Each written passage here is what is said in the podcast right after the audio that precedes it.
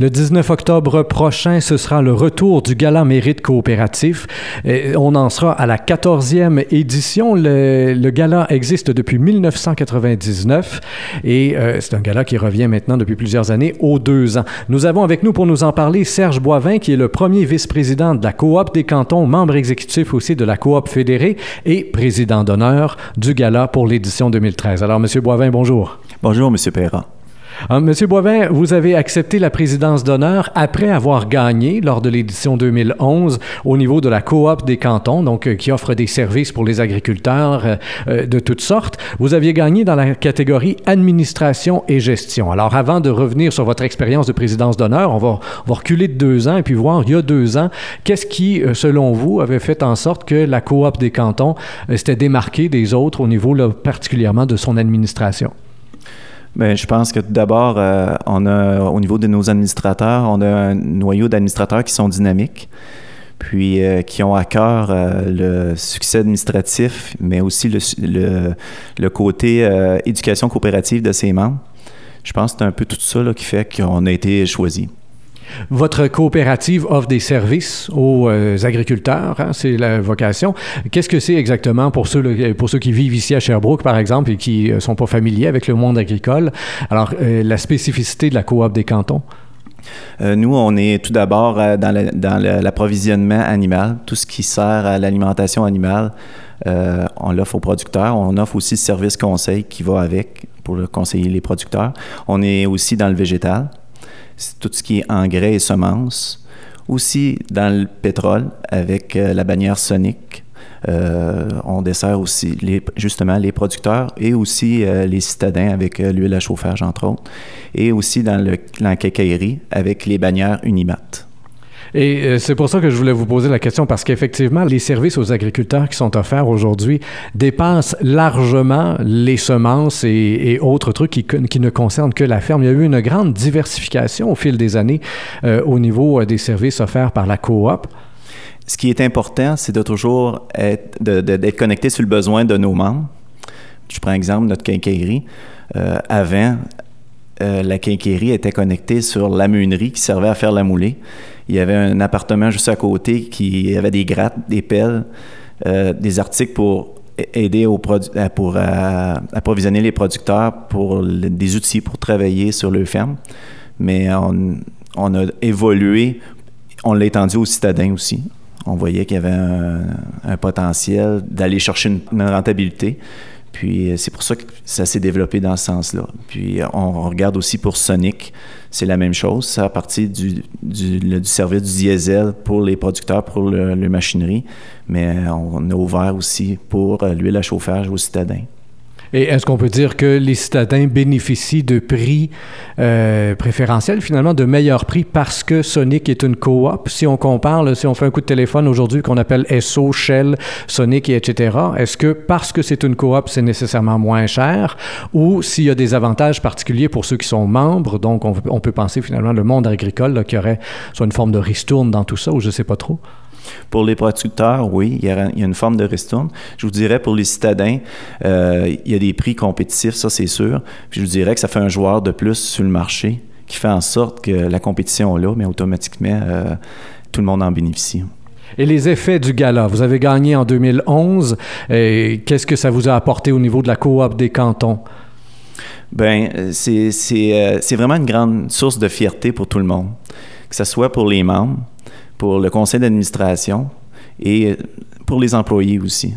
Euh, tout le monde est fier de le coopérative, puis je pense que on se on, on le cache pas non plus qu'on a gagné. On en fait une source de fierté puis on l'annonce.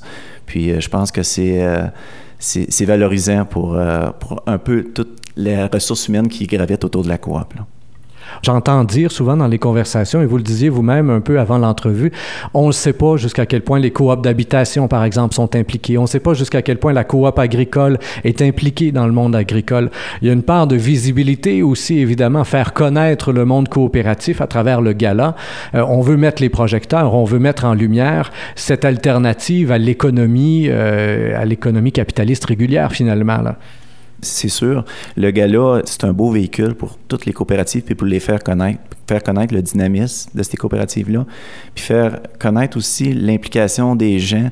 Euh, je pense que c'est ça qui est, important des coopératives, c'est connecter sur le besoin euh, de la personne, de l'humain. Puis, euh, je pense qu'il ne faut pas arrêter de, le faire valoir auprès de la population puis de le faire connaître. C'est des trésors cachés, les coopératives. Puis l'année passée, on était en 2012, on était à l'année internationale de la coopérative. Mais il y a eu euh, avant, puis il y a après aussi, puis il faut continuer à, en parler. Là. Vous êtes maintenant président d'honneur de l'édition de cette année. Est-ce que ça vous a permis de découvrir, même de redécouvrir euh, certaines coopératives? Là, ici en Estrie, euh, vous aviez peut-être vaguement entendu parler, mais là, le fait d'être président d'honneur, j'imagine que vous avez à vous y intéresser d'une façon particulière. Bien, moi, depuis qu'il y a une dizaine d'années, j'étais président de la coop des cantons. C'était le, le côté agricole que je connaissais, les coopératives agricoles.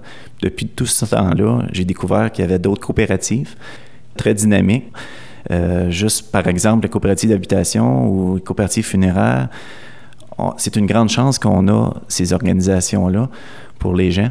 Puis, euh, moi, je pense que j'espère que c'est pour ça qu'ils m'ont choisi, parce que, comme un, un peu l'ambassadeur des coops, parce que j'ai commencé il y a 10 ans comme président et je m'étais fait une fierté, de, de en plus d'administrer ma coop, mais d'en parler aussi. Et maintenant, on me demande d'être président d'honneur. Puis c'est ce que je veux faire, mais pour l'ensemble des coopératives. Pourquoi vous êtes si attaché au monde coopératif? Tantôt, je l'ai dit, c'est connecter sur le besoin des gens. Même sur nos fermes, je suis membre de ma coop euh, des, cantons.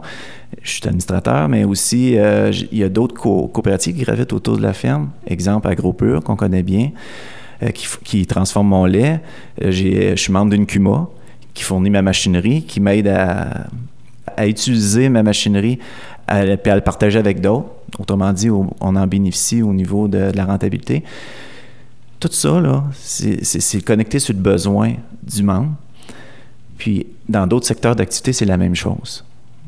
Autrement dit, c'est le besoin de la personne qui est important. Puis, ça évolue aussi, hein, la coopérative, selon les besoins des membres. Nous autres, on a 90 ans d'histoire il y a des conseils d'administration qui font en sorte qu'ils connaissent le travail des membres, euh, puis le besoin, et qui font évoluer le coopérative. Au niveau du gala, pour terminer, on a plusieurs catégories. Euh, évidemment, les gens sont invités à déposer leur candidature et on va mettre tout ça en lumière. On va dévoiler les gagnants, comme on le disait en ouverture, le 19 octobre.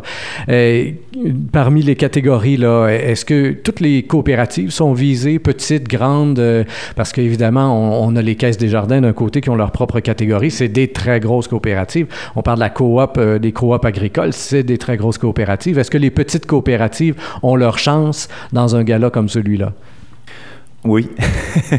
Moi, je pense que c'est important qu'ils s'inscrivent. Les gens impliqués dans la coopération, c'est des gens souvent qui sont humbles. Ils ont toute une histoire, les coopératives, qui sont récentes ou longues. Puis je pense que c'est intéressant de la faire entendre aux gens. Puis, euh, puis de la faire valoir, faire, faire valoir le service, c'est quoi qu'ils font. Puis euh, je, je, pense que je les invite à le faire, puis de ne pas se gêner. Puis ça va lui permettre aussi d'avoir une ouverture d'esprit sur d'autres euh, coopératives. Puis c'est ça, c'est encourageant aussi de voir ce que d'autres coopératives font pour sa coopérative. Serge Boivin, président d'honneur du Gala Mérite Coopératif 2013. Merci bien de votre collaboration. Chers auditeurs, je vous rappelle une dernière fois que le tout aura lieu le 19 octobre prochain à l'hôtellerie du Boulevard. Vous êtes invités à partager cette entrevue de façon très coopérative sur Facebook, Twitter et autres réseaux sociaux. Au microphone, Rémi Perra.